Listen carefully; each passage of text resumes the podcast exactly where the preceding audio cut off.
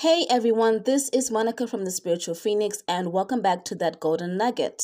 If you tuned in last week, thank you so much. I appreciate you. If it's your first time tuning in, welcome, welcome, welcome. You didn't miss much. I was just introducing myself, and I spoke on facing fears as the first topic, which was a pretty great topic to start with because I'm also facing my own fear of starting a podcast, and well, I'm back with another episode, so I'm definitely patting myself on the back for that. I also would like to say I have a newfound respect for radio presenters and just anyone who's working with radio and TV because wow, this is not an easy job and definitely it has a lot of moving parts towards it that I would definitely be learning about as I move along with this podcast journey of mine.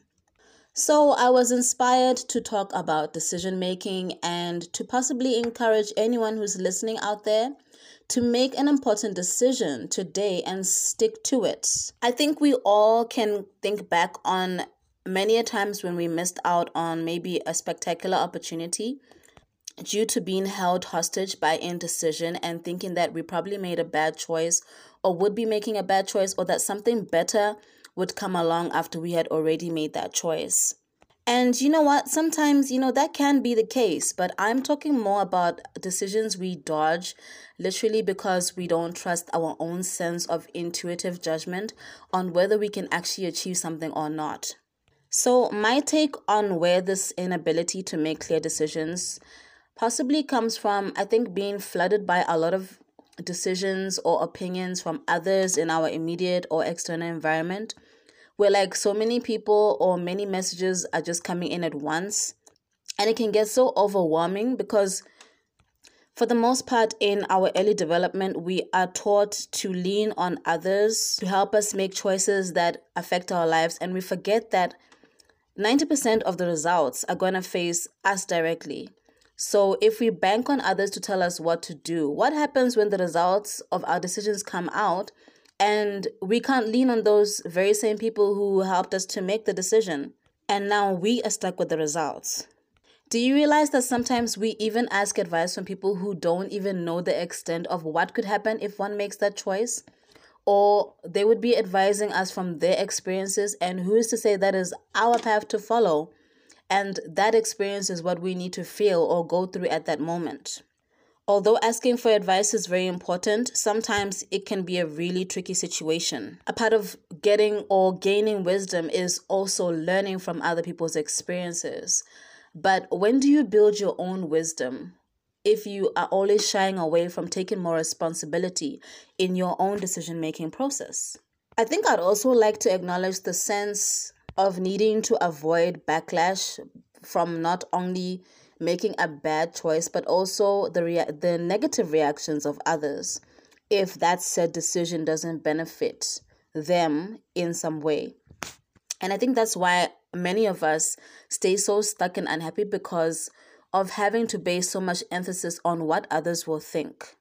It still goes back to most of us growing up and having our decisions being made for us, either by our parents or family, then at school, at church, and other institutions, then by friends, and then as we grew, the media and the community also started to play such a big role in the decisions that we make. And then when like you finally get a chance to make your own choices in life, it's like you feel so lost. Like, um, okay, I really don't have experience in making this decision. And I feel like I want to run to someone who I usually am able to lean on.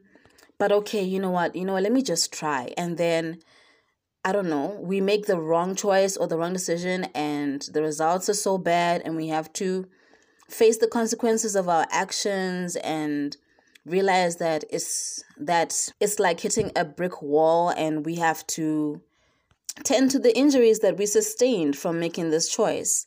And it kind of eats away at your confidence in yourself like, oh, okay, so I guess I wasn't supposed to venture away from the kiddies pool or do I just need more floats? You know what I mean? I, I don't know if that example made sense, but anyway, I was trying to say, like, for example, if maybe you are used to swimming in the shallow end and then you want to go try and swim in the deep end, and then the first time you try, you almost drown, you'd probably ask yourself, oh, okay, should I just stick to the kiddies pool or like, do I need more floats? Is that what it is? Or, or do I need someone to hold my hand? So I would um, use that example in decision making. Sometimes we feel like we need someone to hold our hand. When in actual fact, it's the lessons that we learn from making the wrong choices or bad decisions that is where we now build our own sense of wisdom and knowing what really works for us and what doesn't. I could say one of my personal experiences with making a big decision would be my decision to follow my own spiritual journey and getting to know divine for myself was a very big decision. And it came with a lot of sacrifices and separations and a whole lot of isolation. But it really, really, really, really gifted me with so much enlightenment and growth and elevation and healing, which eh, which was probably the reason why I was pushed to just explore and pursue my own path one thing that I can say about spirituality and choosing spirituality or to be spiritual or embrace your spiritual nature is that it takes a lot of discipline. It's a decision that you'll continue to feed for the rest of your life if you choose that journey. A lot of investment, a lot of decision making, choosing what's right and what is wrong.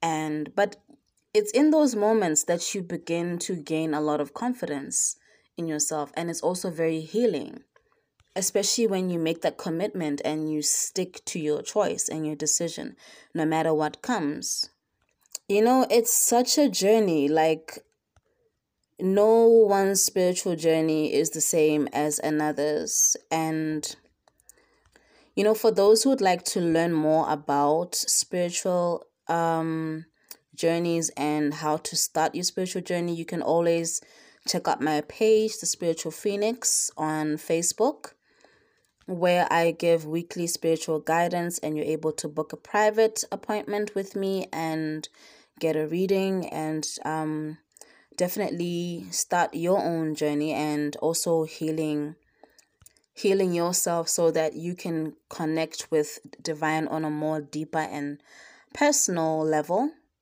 and not have to um, rely on the experiences of others to guide you with your spiritual purpose. Because this also plays into, like I've been saying, decision making and being able to trust that you can make the right decisions and not rely on others' experiences and others to always be holding your hand. There is so much healing in being able to trust yourself to make the right decision and stick with it, not quitting, maybe let's say taking a break or trying new ways if the initial plan doesn't work, but being able to still trust that you can cultivate that confidence within yourself. Never let anyone tell you or make you feel like you can't trust yourself, trust your intuition, and that you shouldn't try something new. So, that golden nugget question of the week is definitely going to be why is this person or this environment so against me making a decision that I intuitively trust or I feel or I know is right for me? Because we definitely can't ignore the fact that part of the reasons why we have so much fear or confusion when it comes to making big life changes, trying something new, cutting out certain habits, people, or places is that sense of fear on am I doing the right thing? Is it going to work out? If it doesn't work out, what am I going to do? And really, there's no time like the present, guys. If you really look around and see your surroundings and what's going on right now, this is a global reset. You are allowed to change your life. You are allowed to change your mind, your surroundings. You are allowed to make decisions that are right for you despite what other people think. As long as your decisions are not killing someone, right? or very abusive or depriving people that, I mean, love and support you or something like that. If people really love and support you, they will definitely want you to be happy and make the right choices for yourself because a happier you, a confident you is also a benefit to them in some shape or form, right? Yeah. So, this is me signing off. I hope you guys enjoyed this short but sweet episode. I am thinking of keeping them 10 minutes or less, but we will see as we go forward. I hope you enjoyed this and thank you very much.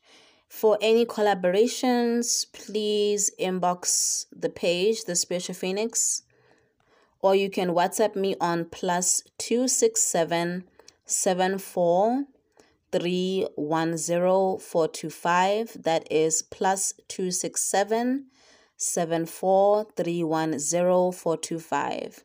Thank you very much. Stay cool and keep being golden. Bye.